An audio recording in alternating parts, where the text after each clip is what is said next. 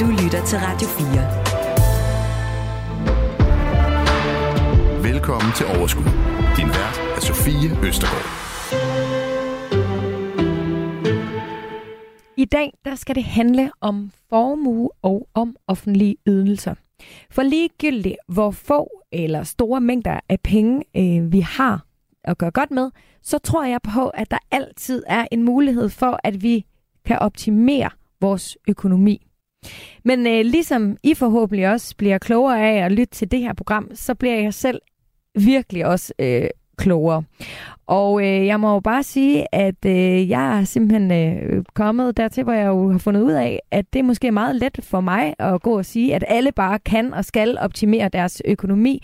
Fordi nogle gange er der faktisk nogle love og nogle regler, der godt kan sætte en stopper for mængden af muligheder. For eksempel når man modtager offentlige ydelser. Det skal vi tale om øh, i dag. Vi skal i hvert fald øh, gennemgå de forskellige former for offentlige ydelser, og så skal vi undersøge om, og i så fald, hvordan det er muligt øh, at optimere sin økonomi, som for eksempel kontanthjælpsmodtager, førtidspensionist, eller hvis man er på en anden offentlig ydelse. Og til at hjælpe mig med lige præcis det her, der har jeg allieret mig med fire kompetente gæster med hver deres faglighed inden for emnet. Og den første, det er dig, Raquel Esteves. Velkommen til. Mange tak. Raquel, du er øh, advokat for Socialretsadvokaterne. Ja. Og du har speciale inden for beskæftigelsessager. Ja. Mm. Øhm, det er i hvert fald en del af den palette, vi sidder med inde ved Socialretsadvokaterne. Og, øh, og det, det er mig, der har fornøjelsen af at, at sidde med mange af den type sager. Og det dækker jo så også mange af de øh, ydelser, du selv lige nævnte. Førtidspension, flexjob, ressourceforløbsydelse. Og, ja. Men det er altså øh, det er sådan en som dig, man kan ringe til som borger, hvis nu at øh, man ikke er helt enig i, hvad kommunen har besluttet for en, eller kan tilbyde? Mange af vores sager handler om, at man øh, måske har været parkeret øh, længe i, i det offentlige på, øh, det kan være på kontanthjælp eller ressourceforløbsydelse, man ønsker flexjob, eller man ønsker førtidspension. Øhm, så det hjælper vi også meget med, altså selve bevillingen af, af de her ydelser, men, men vi hjælper også i sager, hvor man er for eksempel bevillet flexjob og, øh, og har på en eller anden måde forvildet ud i en sag ved kommunen, hvor der har været en kontrolsag, og man lige pludselig står i og, og modtage tilbagebetalingskrav. Ja. Jeg bliver nødt til lige at spørge dig, fordi øh, tit er kendetegnet for personer jo på de her offentlige ydelser jo typisk, at de har få midler at gøre godt med. Mm. Jeg tror, at de fleste af os, når vi taler øh, eller tænker på advokater, og ikke mindst det salær, som advokater skal have, så mm. rimer de to ting bare ikke særlig... Øh, altså, de passer Nej. ikke så godt sammen, fordi I har lidt et ry for at øh, tage en rimelig høj timepris. Så hvordan, øh, hvordan betaler øh, en ja. typisk ja. borger så for det? Altså man kan sige, øh, det er jo svært at have, have sparet op øh, og have en formue liggende til det, øh, fordi så er det jo noget, der skal modregnes. Mm. Øh, jeg kan generelt sige, at mange af den her type sager, altså beskæftigelsessagerne, der, øh, der er ofte noget familie, der træder ind og, og hjælper. Øh, I nogle få sager kan man, kan man faktisk skal man sige, få vores mm. salær dækket ind under, at, øh, at vi har hjulpet med noget, der har været med til at opretholde en nødvendig boligstandard. Okay. Det hører så nok til sjældenhederne, så jeg vil sige, vi forsøger jo ligesom man skal som advokat at minimere, sag som, eller minimere omkostningerne så meget som overhovedet muligt, og det er vi jo, øh, synes vi i hvert fald selv ekstra opmærksomme på, når vi har med den, det, det klientel mm. at gøre, som vi har. Så det er i hvert fald altid muligt. Det koster ikke nogen penge at ringe første gang, vel? Det koster ikke nogen penge at ringe første gang, og vi, øh, giver gerne et, et, et godt råd med på vejen, hvis, øhm, hvis det ikke lige er hos os, man, man har råd til at, at få hjælpen. På den anden side af bordet, i hvert fald er sådan, kan man sige, og inden for kommunens fire vægge, der sidder du, øh, Charlotte Lind, du er med på telefonen i dag faktisk fra din arbejdsplads. Du er socialformidler i Ydelsescentret i Aarhus Kommune. Velkommen til. Jo, tak. Du er jo en af dem, man kan møde, hvis øh, man står over for at skulle søge øh, kontanthjælp. Øh, og så er det også øh, dig, der ligesom, du kan bevilge kontanthjælpen. Hvordan foregår det? Det foregår ved, at borgeren søger enten digitalt eller kommer herind fysisk, øh, hvor vi modtager det, og så vurderer vi, at de har øh, oplysninger på deres øh, e-skat, eller på deres skatteoplysninger. Så skal vi opveje, eller opholde dem mod, at øh, om de har formue, har de indtægter, og øh, og så videre. Og så skal vi også se, om der er sket en social begivenhed. Det er det første, vi kigger på. Ja. Det er, om de har været udsat for, at de enten har en sygdom, de ikke kan arbejde mere, eller de er blevet opsagt for deres arbejde. Og så at de ikke har forsørgelsesgrundlag, øh, der kan dække til andre steder ved dagpenge eller øh, deres formue, hvis de har det. Hvad er, det typ, hvad er den typiske årsag til, at I må give afslag på kontanthjælp?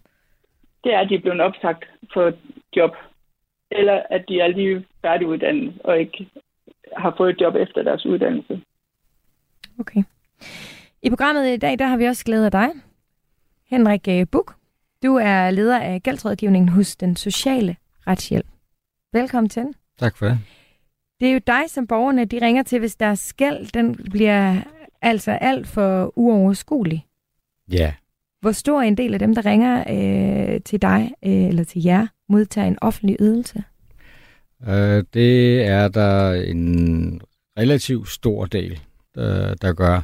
Øh, vi får både øh, klienter fra, fra Charlottes område, øh, som øh, øh, er usikre på, om den ydelse eller det afslag, de nu har fået, øh, det også er korrekt.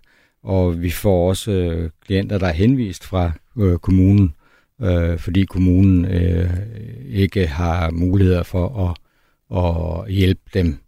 Øh, og det handler jo især om, at vi har ligesom tre ben, vi, vi står på. Det ene det er, at vi får hjælp med at skabe overblik over deres øh, klienternes økonomi, eller borgernes økonomi. Det andet er, at vi forsøger at, at hjælpe med at øh, øh forhandle med kreditorer, banker, inkassofirmaer og andre, øh, med henblik på at sige enten øh, nedsætte renten, øh, få et rentestop, øh, afdragsordninger. Og mm. det tredje ben, det er, at vi hjælper med at søge øh, gældsanering eller eftergivelse af gælden. Og vores målgrupper, det er øh, socialt udsatte, øh, men ikke, ikke mindst øh, øh, indsatte i forhold til kriminalforsorgen mm. hvor vi har et rejsehold, der rejser rundt og tilbyder rådgivning i, øh, i landets øh, fængsler, åbne og lukkede institutioner. Ja. Og hvad koster det at henvende sig til jer? Øh, det koster ikke noget overhovedet. Vi er en frivillig organisation.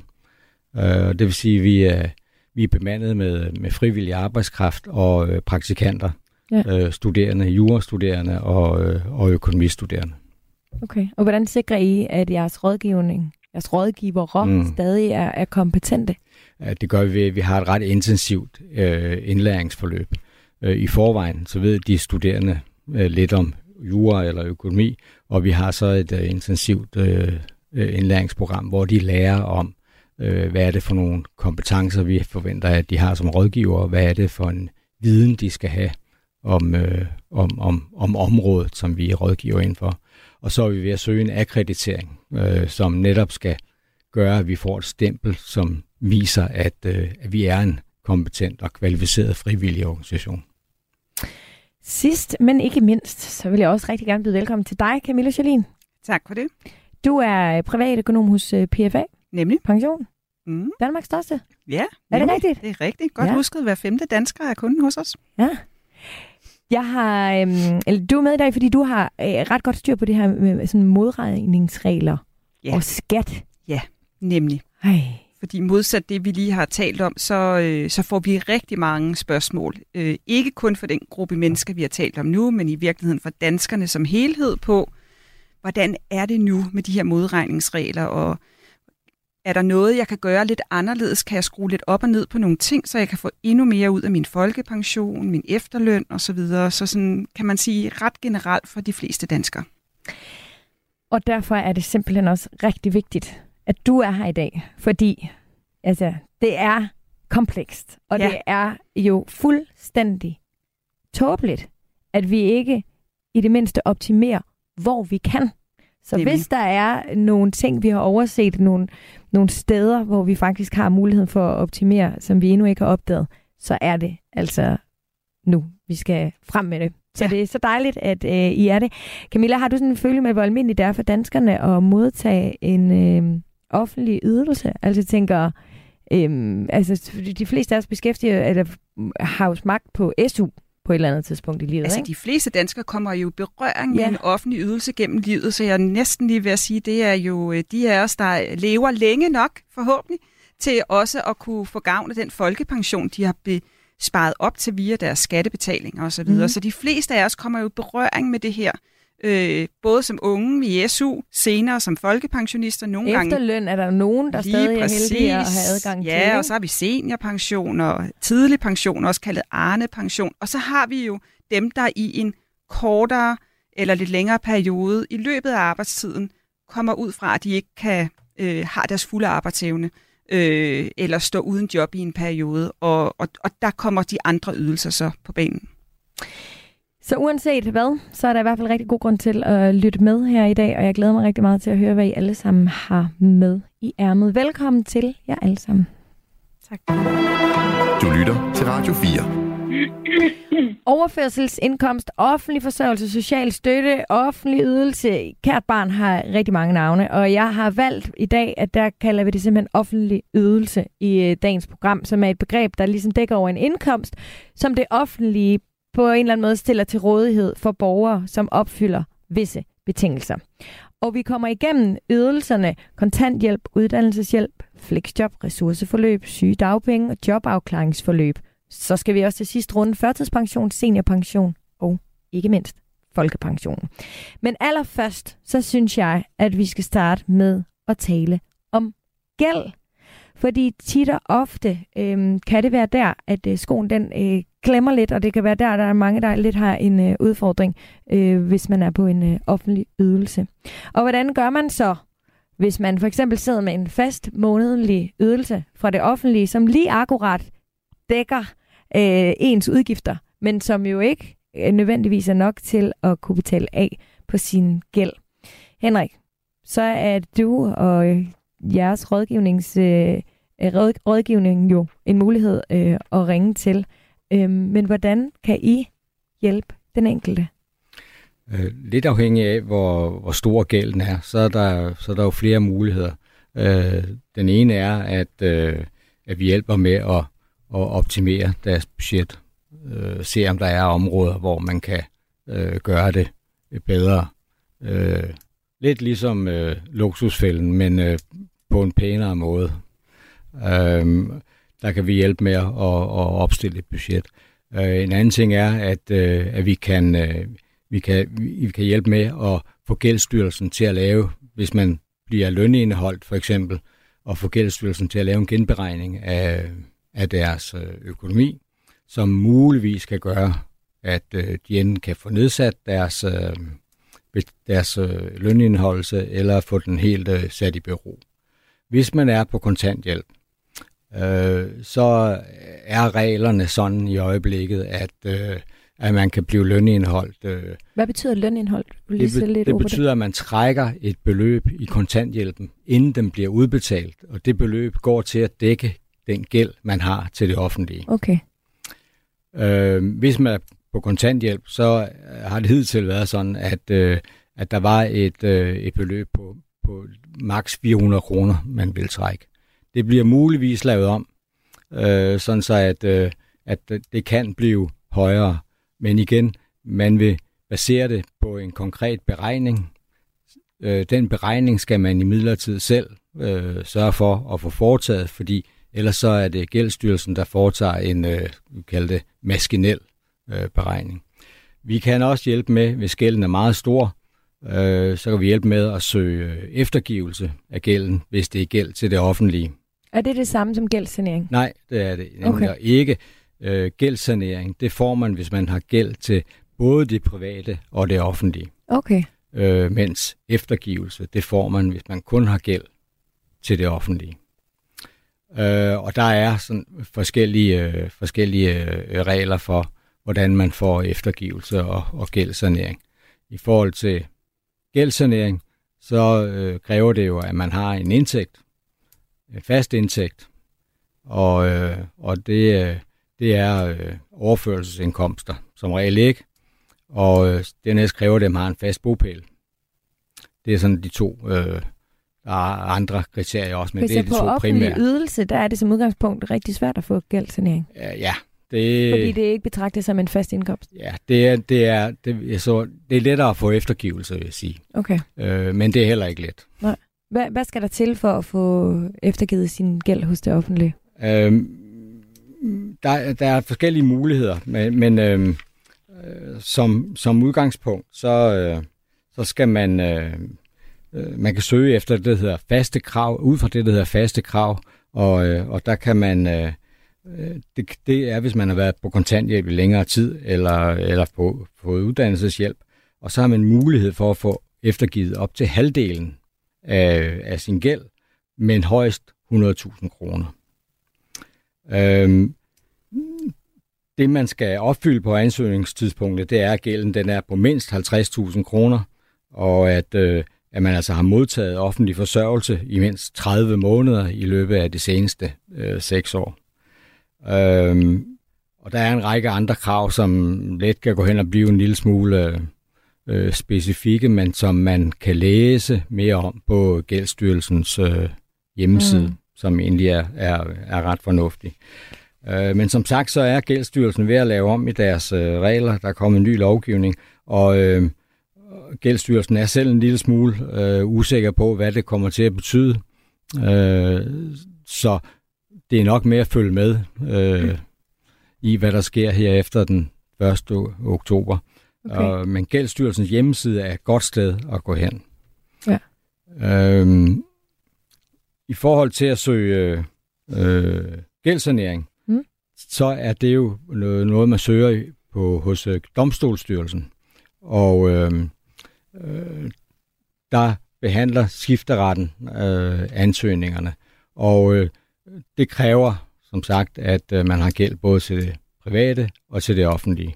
Og der er Øh, Udover kravene om en fast bopæl og en fast indtægt, så er der også øh, krav om, at man kan dokumentere øh, sine øh, indtægter, og man kan dokumentere sine udgifter, og man kan øh, vedlægge øh, øh, årsrapporter, øh, skat, skatteopgørelser for de seneste tre år, øh, og en række andre dokumenter, som, øh, som øh, domstolsstyrelsen de, øh, de efterspørger. Og det er sådan nogle ting, som I kan hjælpe med? Det er sådan noget, vi Fordi kan hjælpe det med, det kan ja. jo godt være ret øh, komplekst ja. og kræve faktisk mange ressourcer overhovedet ja. at finde alle de her ting frem. Ja, den måde vi, vi gør det på er, at vores udgangspunkt i vores rådgivning er, at, øh, at vi hjælper folk, når de har behov for det, men vi øh, satser også på, at folk øh, bliver mere øh, selvhjulpende undervejs i den rådgivning, de, ja. de får af os. Det vil sige, at vi forsøger øh, og rådgive dem hen i retning af, at de selv træffer beslutningerne om, hvordan de kommer videre.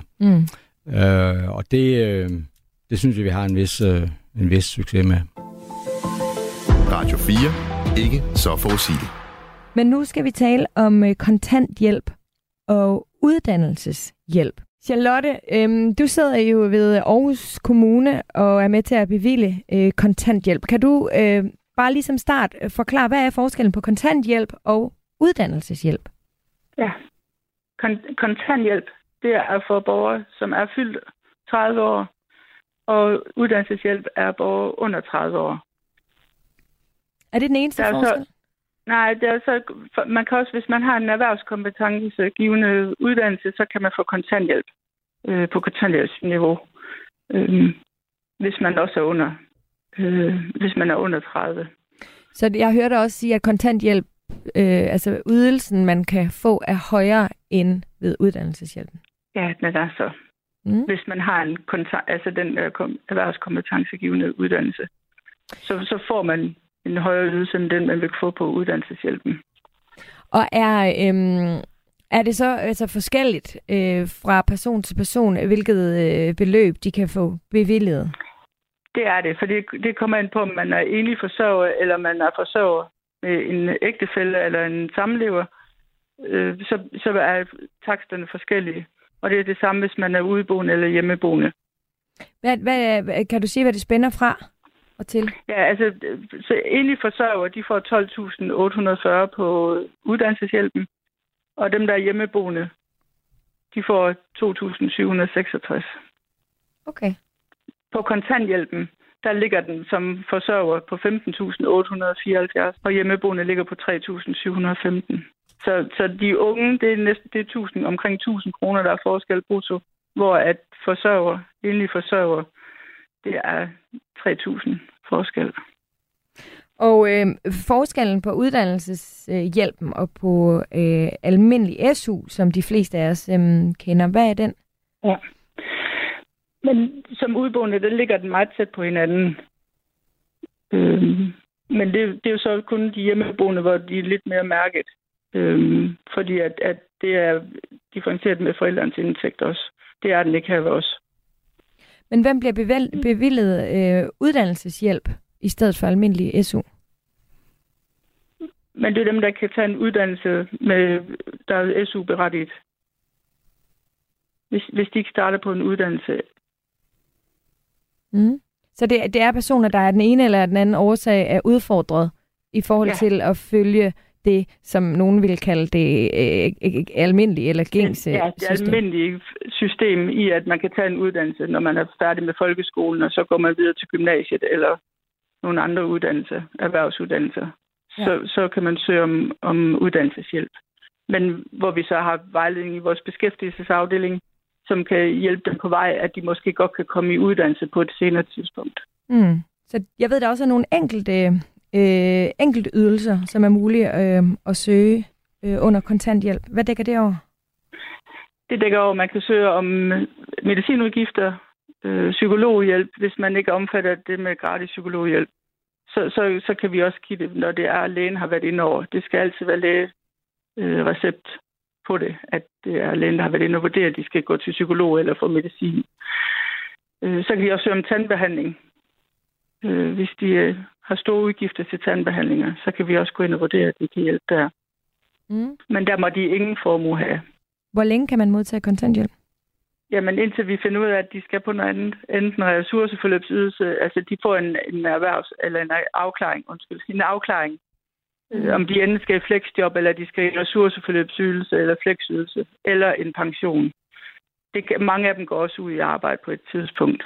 Antallet af kontanthjælpsmodtagere er faldet til i marts 22 øh, er at være 88.000 personer, som er et fald fra, øh, på ca. 60.000 siden 2016, hvor tallet det toppede. Men, øh, men prøv så lige at fortælle lidt om det her med reglerne for formue, fordi det er jo der, der er nogen, der godt øh, kan gå hen og komme i klemme. Hvad er der. Ja. regler for, hvad man må have af formue? Er du alene, så er det 10.000, du må have formue til uforudsete udgifter. Er du gift, så er det 20.000. Når du er på uddannelseshjælp, og du ikke har en uddannelse, og du er, stadigvæk bor derhjemme, så kan vi se bort fra 20.000 til uddannelse og 20.000 til at flytte hjemmefra. Så vi faktisk skal se bort fra 50.000 i alt.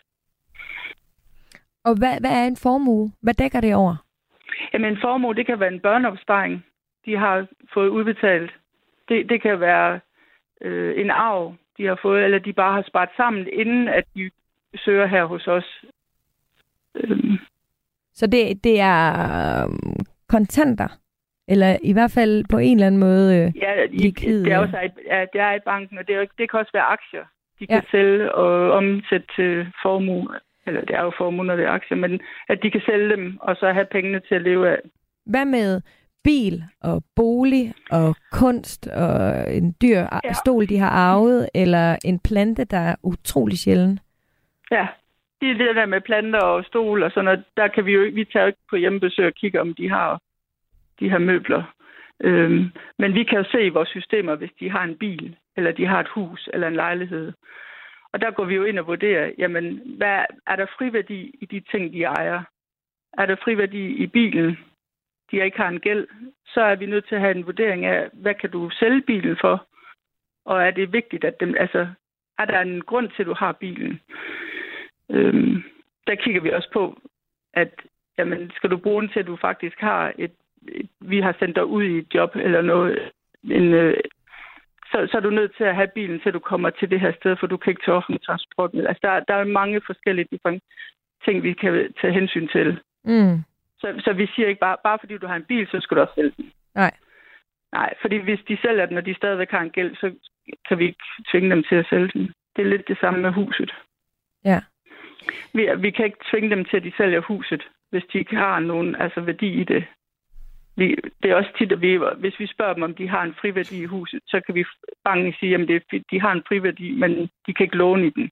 De kan ikke låne i den friværdi. Okay. Så er vi også nødt til at vurdere, okay, hvordan skal vi så give dem kontanthjælpen? Fordi mm, jeg hører dig vel ikke sige, at I tvinger dem til at sælge boligen, hvis der er friværdi i den? Nej, men det er også det, jeg siger, hvis der er, så, hvis der er der friværdi i den, Mm. så, så kan de gå hen i banken og låne Ja. øh, til, at de kan forsørge sig selv i den periode, hvor de egentlig ville have haft kontanthjælpen. Ja, okay. Men og hvis- det er så ikke altid, men man hvis- kan det. Nej, fordi det er tit bankerne siger, at det kan ikke lade sig gøre. Mm. Og så får vi, lån, vi får besked fra dem, at det kan ikke lade sig gøre, at vi kan låne i vores friværdi. Øhm, Camilla, Charlene mm. PFA. Ja. Hvad, hvad med i forhold til pensioner? Altså, øh, det er vel også en form for formue, eller hvad? Hvordan, hvordan opgøres det? Ja, men jeg er lige ved at sige, at det kan Charlotte fortælle bedre, med, fordi det er jo heller ikke likvide penge, man bare kan komme til lige med det samme, så øh, alt andet lige bør det jo ikke tælle med. Fordi det er jo penge, der er reserveret til, at man skal leve godt senere i livet. Ja. Øh, men hvordan man helt konkret øh, håndterer det i rådgivningen ude, øh, det kan Charlotte helt Ja. sikkert fortælle mere om. Charlotte, er der forskel på, hvilken pension man har? Er der rettepension og aldersopsparing ja. og øh, almindelig, eller såkaldt pension? Ja, hvis, ja, hvis du har dem, de arbejdsgiver øh, pensioner, det, det er nogen, vi kan komme til at få hævet. Men der, må- der må vi ikke sige, at folk må godt have 50.000 stående på dem stadigvæk. Øhm, for at de har noget til, når de går på pension. Mm. Øhm, ratepensionen kan vi ikke røre ved, fordi den, den er bundet til, de, de bliver folkepensionister. Okay. Ja, så dem, dem kan vi slet ikke røre ved. Så, så her kan jeg allerede se, at det vil være klogt at tænke i at have en rettepension. Det vil også være klogt i at tage sin opsparing, hvis den er på mere end 10 eller 20.000, og så købe nogle, noget kunst eller nogle stole og stille dem derhjemme. Er det rigtigt, Charlotte? Ja, det kan man godt sige. ja, det kan man godt sige. Ja. Altså nu vil jeg sige, at folk har jo de har oplysningspligt, så de skal jo helst fortælle os, hvis de Nå. har formue af nogle ting. så jeg håber, de har, er reelt nok. Så. Men Ja. ja, ja vi, vi, vi har jo ingen mulighed for at se, hvad de har derhjemme. Det har vi jo ikke. Nej. Nej. Henrik øh, Buk. Men det har gældsstyrelsen, hvis man Ja. har gæld til Ja. det offentlige. Og, øh, og der kan det altså godt være, at man kommer på besøg og ser på det her billede, man har hængende på væggen, om det har en værdi, der, der gør, at, øh, at det kan være med til at, at, at nedbringe gælden. Øh, det kan også godt være, at øh, man foretager udlæg i huset, hvis der er, øh, hvis der er friværdi mm. i, i huset. Så på den måde, så kan man sige, øh, når kommunen overdrager gælden til gældsstyrelsen, jamen så øh, har gældsstyrelsen andre metoder, om Ja. man så må sige. Så der skal simpelthen købes ja. fysisk guld og graves ned i haven. I kan godt se, at jeg er kreativ, jeg har masser af gode idéer. Prøv at høre, bottom line er, at man selvfølgelig på ingen måde skal omgås det her system, fordi ellers så kan vi jo ikke fortsat have det velfærdssamfund, som vi har. Øh, Camilla? Ja, og jeg vil sige en anden pointe er, at det, det, det største aktiv, vi har i vores liv, det er vores arbejdsevne og den arbejdsindtægt, vi kan generere gennem et liv.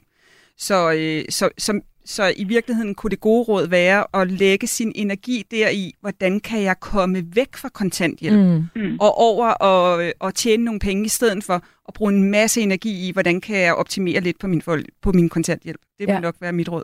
Klart. Ja. Jeg ved, øh, Raquel, øh, hos retsadvokaterne, at I modtager henvendelser fra borgere på kontanthjælp, som for eksempel har fået mulighed for at frigive midler ved at omlægge øh, Ja. deres lån, mm. men som har nogle udfordringer i øh, den forbindelse. Vil du prøve at forklare, hvad det handler om? Ja, ja altså øhm, nu skal jeg jo ikke gøre mig klog på, på omlægning af lån, men, øhm, men, men nogle gange er det jo mulighed at omlægge lån og så frigive nogle midler øh, derfra, og så ligesom få det her, man jo så vil kla- øh, kvalificere som en formue øhm, inde ved kommunen. Fordi et lån, øh, uanset at det jo ikke er hvad skal man sige, en reel formue, man har øh, op indtjent selv, så vil det stadig blive kvalificeret som en formue, du kan bruge og leve af. Øhm, men vi har sager, hvor man har, øh, som, som Charlotte siger, har man jo oplysningspligt, så, så vi har selvfølgelig borgere, der oplyser helt lojalt. Vi har øh, fået, det kan også være en stor øh, udbetaling fra skatten, retsskat eller et eller andet.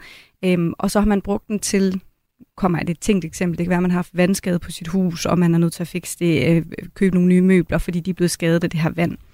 I sådan en sag, der vil øh, der har vi igen et, et eksempel haft øh, kommunen, der siger, altså, kære borger, det her det var noget, du skulle have brugt til at være selvforsørgende i den periode. Lad os sige, det drejede sig om 100.000, så beregner man, hvor, hvor længe kunne du have levet af det, og så siger man, så får du ikke nogen ydelse de næste x antal måneder. Men, men i sådan et tilfælde, der vil man sige, at kommune, de her penge, de er blevet brugt på noget, som var nødvendigt for at opretholde en, en vis boligstandard. Og det er fordi, man sondrer det mellem formue, som hvad skal man, sige, man bruger i godsøjne uforsvarligt, og formue, man bruger forsvarligt, altså til at opretholde en, en, en, en, en, en, hvad skal man sige, en hensigtsmæssig boligstandard, eller for eksempel i forbindelse med noget, noget øh, studie. Øhm, så i sådan en sag, der har vi haft nogen, hvor, hvor vi ligesom har fået medhold ved, øhm, ved at skrive ind til kommunen, jamen altså her er der altså tale om en borger, som har, har gjort noget, der har været nødvendigt for at opret, opretholde den her levestandard. Mm.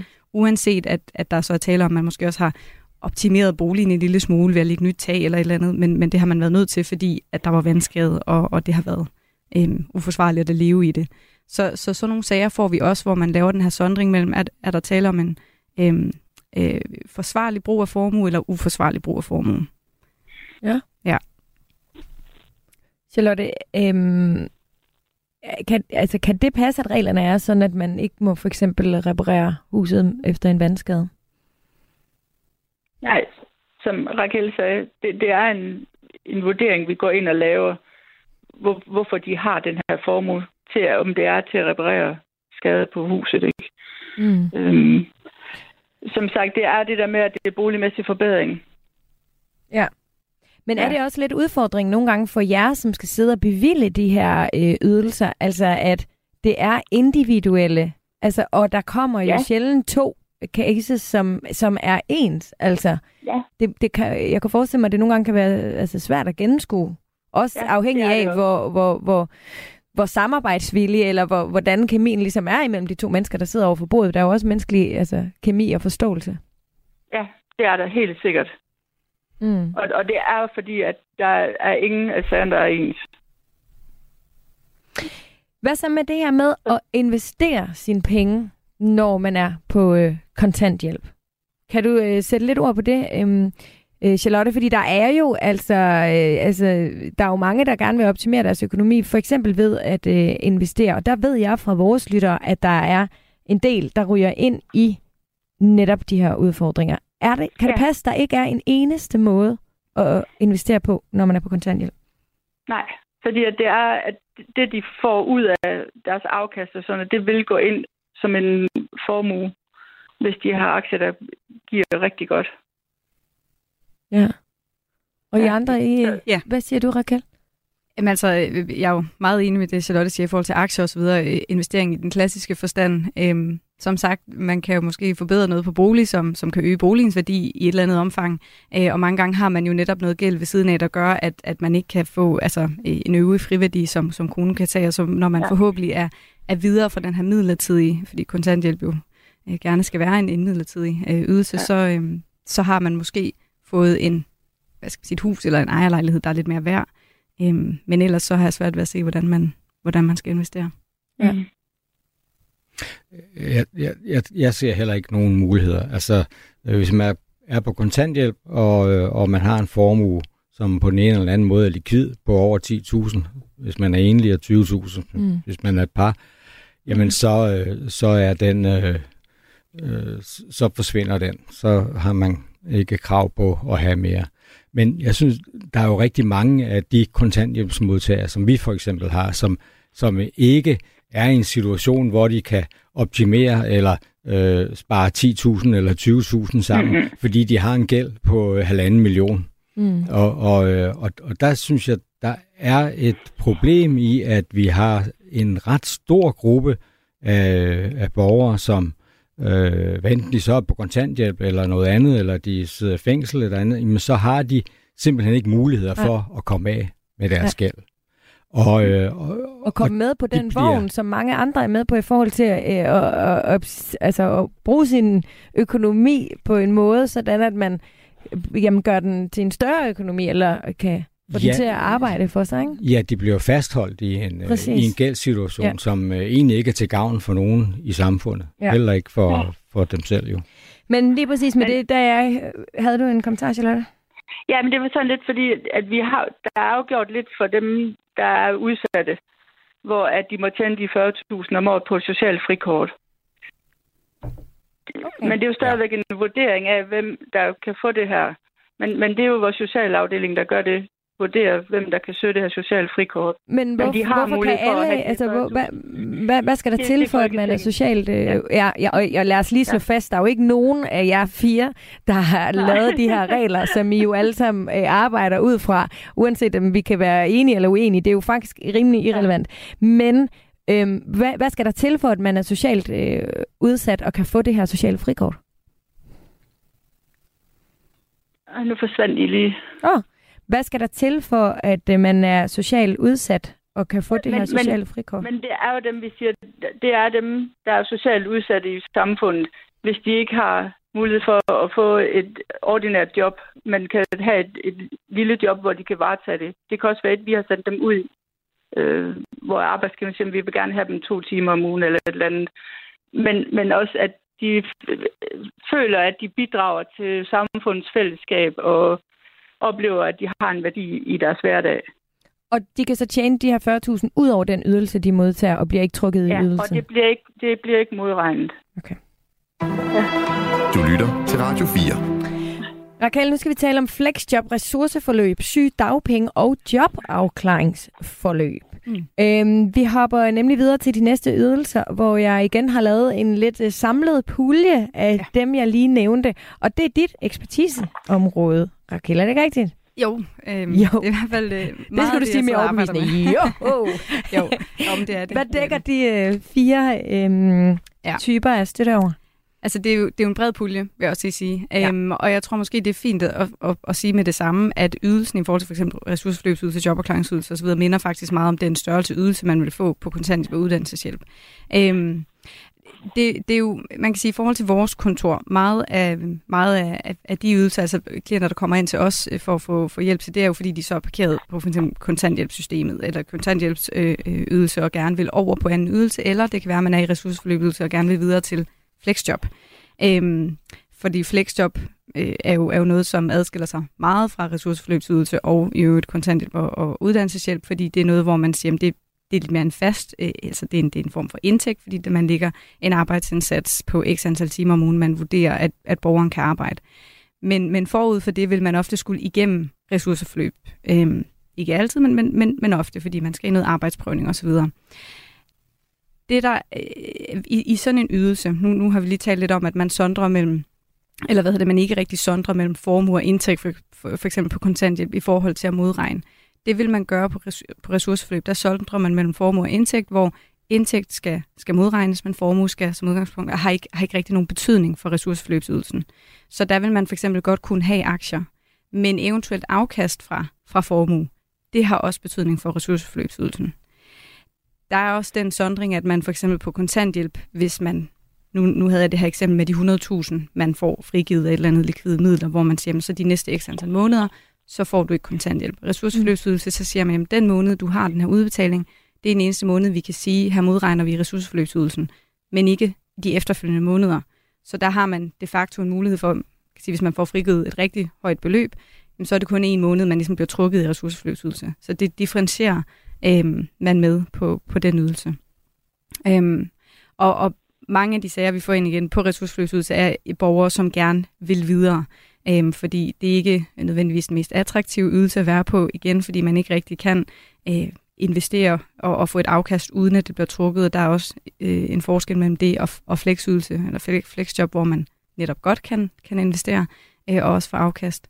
Øhm, og, og, og også noget med, med, med bibeskæftigelse osv. Der er mange regler, der differentierer mellem, mellem de to. Mm. Ja. Jeg har et uh, spørgsmål Ja. fra uh, en af vores uh, lyttere. Og øhm, hun spørger, jeg er meget glad for, at du tager det her emne op, for min søn på 26 er ramt af corona senfølger. Han var ellers i fuld gang med sin uddannelse. Inden han blev syg, var han i gang med at investere og har et almindeligt aktiedepot, inklusiv en månedsopsparing. Men Mm. hvad nu? Han er på overførselsindkomst, ressourceforløb, og måske har han udsigt til førtidspension. Mm. Hvad er klogt at gøre rent økonomisk for ikke at blive straffet på grund af investering?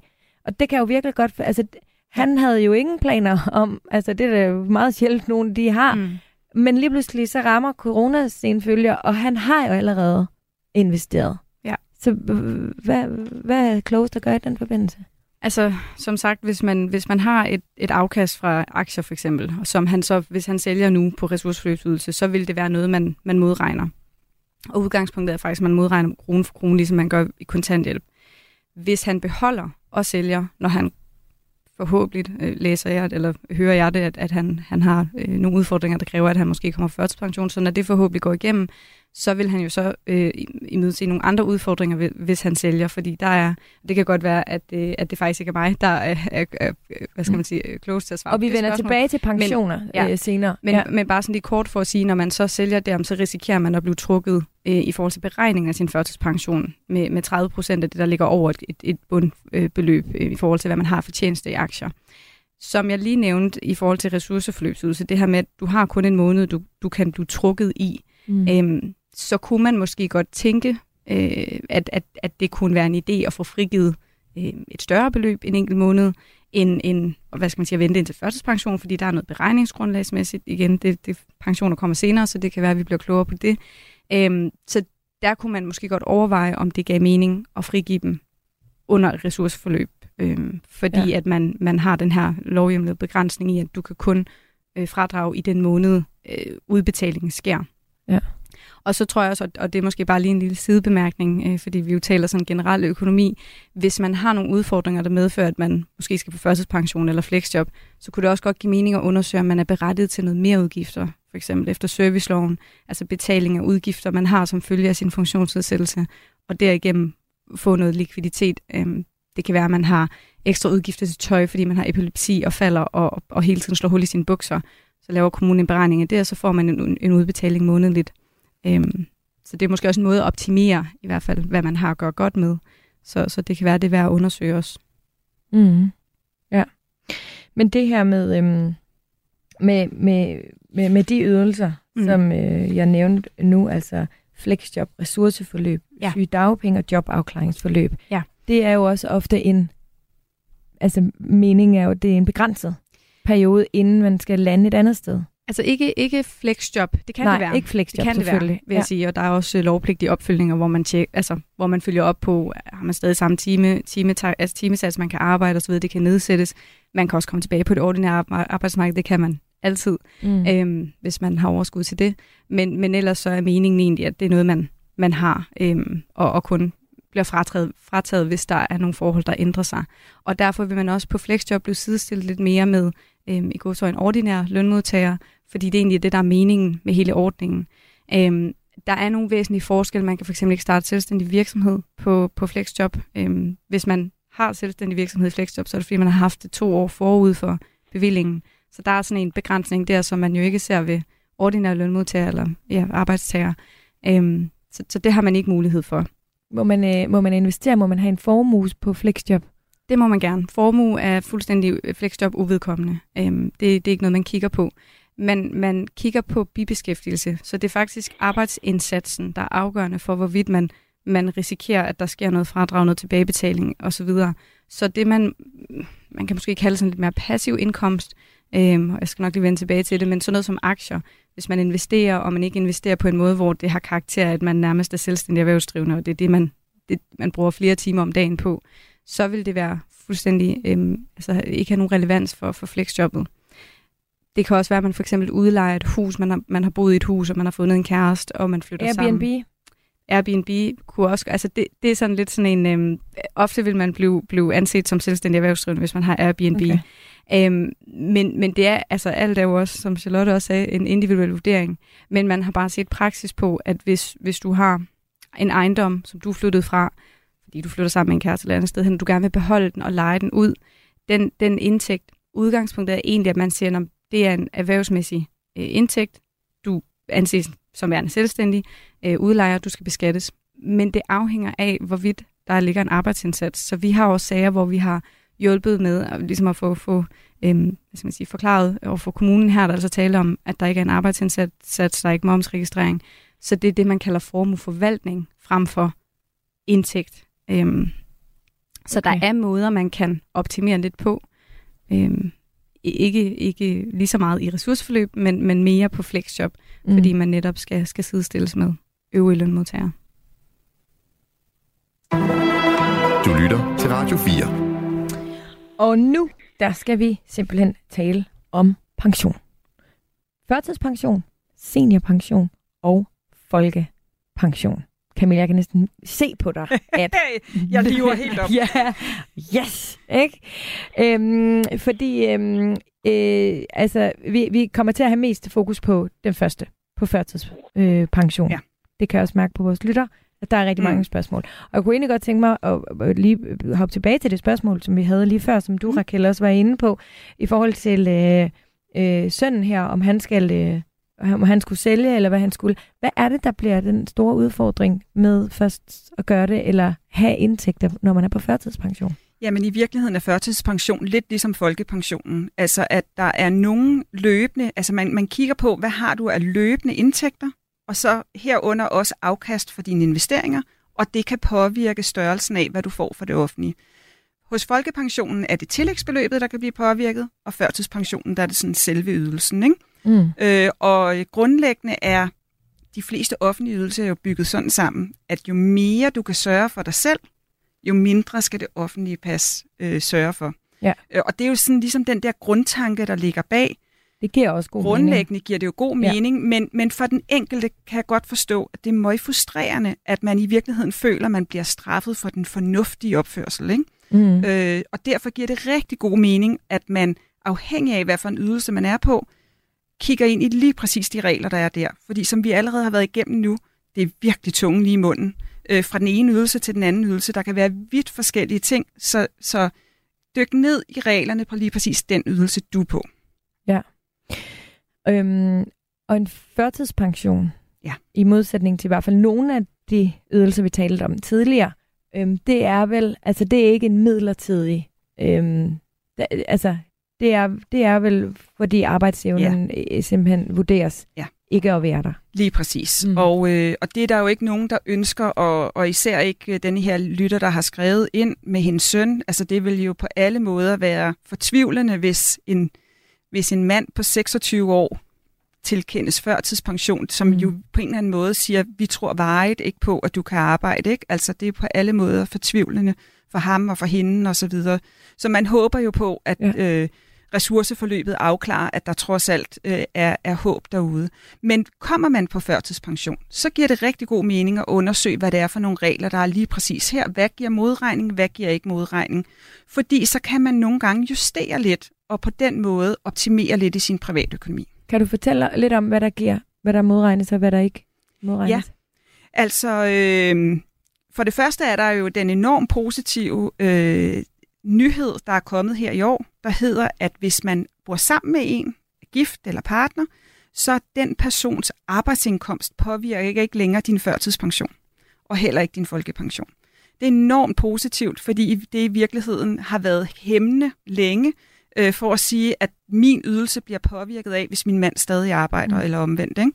Det er virkelig positivt, og, og er jo en politikernes våben i forhold til at skaffe, gøre det endnu mere attraktivt at arbejde.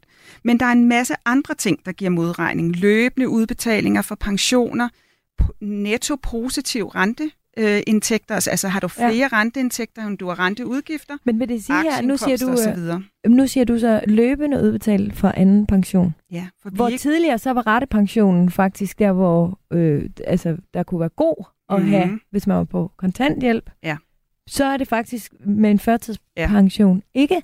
Nu kommer Den der nogle gode. andre opsparingsformer øh, frem, som kan være rigtig interessante. Det er for eksempel aktiesparekontoen, som er helt genial for de fleste danskere, og særligt i virkeligheden dem, der har mindst, fordi at du kan få lov til at, i for langt de fleste, vi kan lige se bort fra kontanthjælp osv., men for eksempel for førtidspensionisten, folkepensionisten osv., der er aktiesparekontoen genial at have, fylde helt op til loftet, investere det, fordi både det, der står på formuen, og det afkast, der kommer, påvirker hverken din førtidspension eller din folkepensionstillæg. Okay. Den er god at have, ikke? Mm. Så har vi også øh, aldersopsparingen, som jo også er ligesom sådan en sum, du kan spare op til. Det er en pension, så du må lige vente, til du når pensionsalderen med at få den ud igen. Men igen her, det løbende afkast påvirker ikke. heller ikke når du bliver pensionist. Så der er måder, og faktisk ved jeg også, apropos retpensionen, at ja, vi har en del førtidspensionister, der faktisk benytter sig af muligheden for at skyde ind på en ratepension. Fordi at det sænker deres, øh, at det kan sænke deres den totale indkomst. Ikke? Øh, så, så der er muligheder afhængig af, hvad det er for en ydelse, man er på. Jeg har lidt øh, spørgsmål fra ja. lytter. Øh, Gitte, hun spørger, jeg er førtidspensionist og er netop blevet skilt og har cirka 400.000 kroner, jeg, vil gerne, jeg gerne vil lægge til side til min pension om 10 år. Jeg er i tvivl om, hvordan jeg bedst får pengene til at blive mere værd, og ikke mindst, så det ikke går ud over, hvad jeg får af tilskud fra det offentlige. Mm. Der er jo en loft, et loft hedder det, på vores aktiesparekonto, som er på 106.000 ja. i hvert fald lige, lige nu. Lige der omkring, ikke? Slet stigende over de Lidt næste år, heldigvis. stigende øh, alligevel, ja. ja. Det er jo meget godt. Øhm, men det betyder jo så, at hvis hun har 400.000, mm. hvad er rådet til hende? Ja, men rådet her er at øh, investere på de måder, vi allerede har været inde på. Brug aktiesparekontoen, brug aldersopsparingen. Og så synes jeg faktisk også, at man skal tænke lidt over, at øh, hvis man investerer i enkeltaktier, som giver et løbende udbytte, men hvor største del af gevinsten ligger den dag, man sælger, at der kan man godt tænke ind i for eksempel at bruge det som en investeringsform, fordi så bliver man kun påvirket på salgstidspunktet, og ikke alle de øvrige år, man har. Øh, så er det kun det løbende udbytte, der, der tæller med. Så, så sådan er der rent faktisk nogle muligheder for også at investere på en måde, så man får mindst mulig modregning, og det kan man tale med sin rådgiver om. Mm. Hans han spørger, hvor meget må du have på en ratepension, før du modregnes i folkepensionen?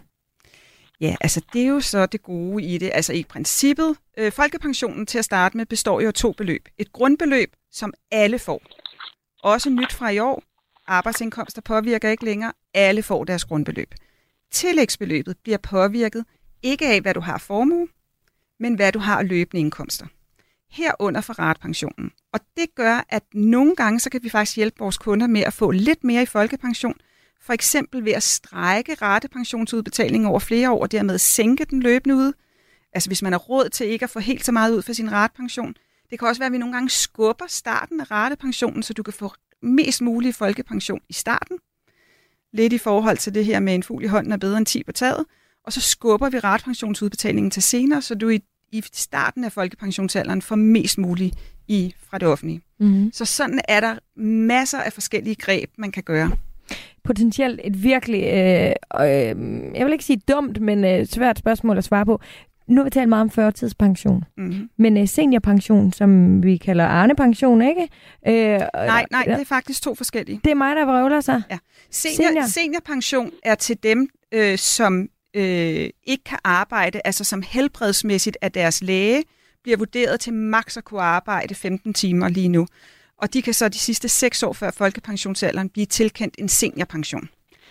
Ved siden af det er der det, der hedder tidlig pension, også kaldet Arne-pension. Det er, det er tidlig pension, der er ja, Arne-pension. Okay. lige præcis. Så ah, vi er faktisk godt. ude efter den tidlige pension her. Ikke? Som har knoklet i rigtig mange år, mm. øh, og derfor har fortjent at gå lidt før på pension. Ja. Godt og folkepension. Ja. Kan man overhovedet sige, altså det ville være simpelthen så dejligt for mig som vært på det her program, hvis du bare sagde, alt det, jeg har sagt nu, det gælder også for de pensioner.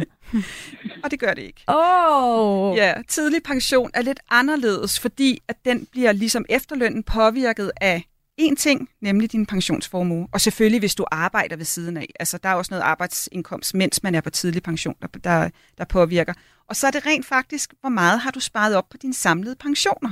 Mm der betyder noget, hvorimod din frie formue, altså dit investeringsdepot, øh, friværdien i din bolig eller sådan noget, det er man fuldkommen ligeglad med. Ikke? Så, så ja, det er bare for at give et eksempel, også inden for tidlig pension og seniorpension, folkepension, er vi ude i forskellige scenarier på, hvad det er, der kan påvirke.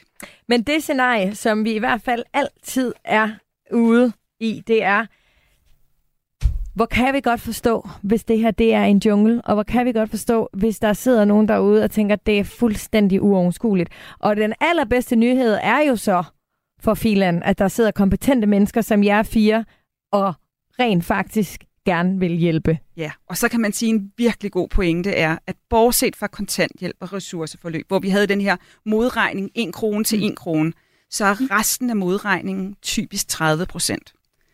Det vil sige, at det kan godt betale sig at investere sine penge og få et afkast. Det er selvfølgelig død ærgerligt, at man går lidt glip af noget i sine offentlige ydelser, men der er jo stadig en masse penge tilbage til en selv.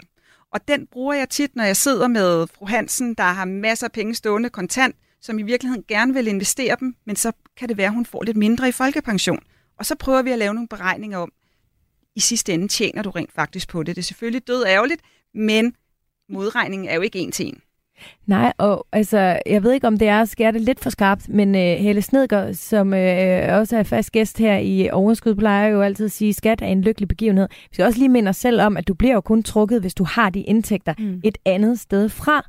Og jeg kan heller ikke lade være med at tænke på, at det her med at gå op i sin økonomi og optimere den, og, og for eksempel investere, det handler jo ikke udelukkende som den eneste ting om at få flere penge mellem hænderne. Det handler simpelthen i hvert fald også for mig om, at jeg har tøjlerne, og jeg kan gøre en forskel for mig selv.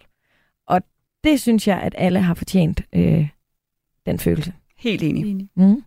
Jeg vil gerne takke jer alle fire, fordi I vil være med til øh, at lave det her øh, program i dag. Raquel Esteves fra Socialretsadvokaterne. Ja. Tak fordi du ville være med i dag. Øhm, Charlotte Lind med på linjen fra Aarhus Kommune. Tak fordi du ville være med os. Selv tak. Og Henrik øh, Buk, du leder af gældsrådgivning øh, øh, for social, den sociale retshjælpsfond. Var det ikke rigtigt? Jo, det er rigtigt. Det er godt. og ikke mindst også dig, Camilla Jolin, privatøkonom fra øh, PFA. Programmet her det var tilrettelagt af Maja Grønbæk og øh, af mig selv. På mine sociale medier må du altid gerne skrive, hvis du har et tema eller noget, du synes, jeg skal tage op i programmet. Eventuelt bare en kommentar. Og så husk vores Facebook-gruppe, den hedder Overskud Radio 4. En kendt dansker er død i en time. Altså, det ville være skrækkeligt, hvis jeg vidste noget skulle være for evigt. Men først skal de spise et måltid, som var det deres sidste. Så kommer, kommer desserten. Så kommer den altså. Ej, fuck, hvor er det voldsomt. Og, øh, Og altså, hvorfor, Anna? Hvorfor? Altså, jeg aner det ikke. Sammen med vært Lærke Kløvedal taler de om døden, maden og alt derimellem. Men fjordrejer, det er barndom. Det er gode stunder med min far. Det er noget af det eneste, jeg har haft med papa. Lyt til det sidste måltid i Radio 4's app, eller der, hvor du lytter til podcast. Æret være hans minde. Radio 4. Var det det? Det var det. Ikke så forudsigeligt.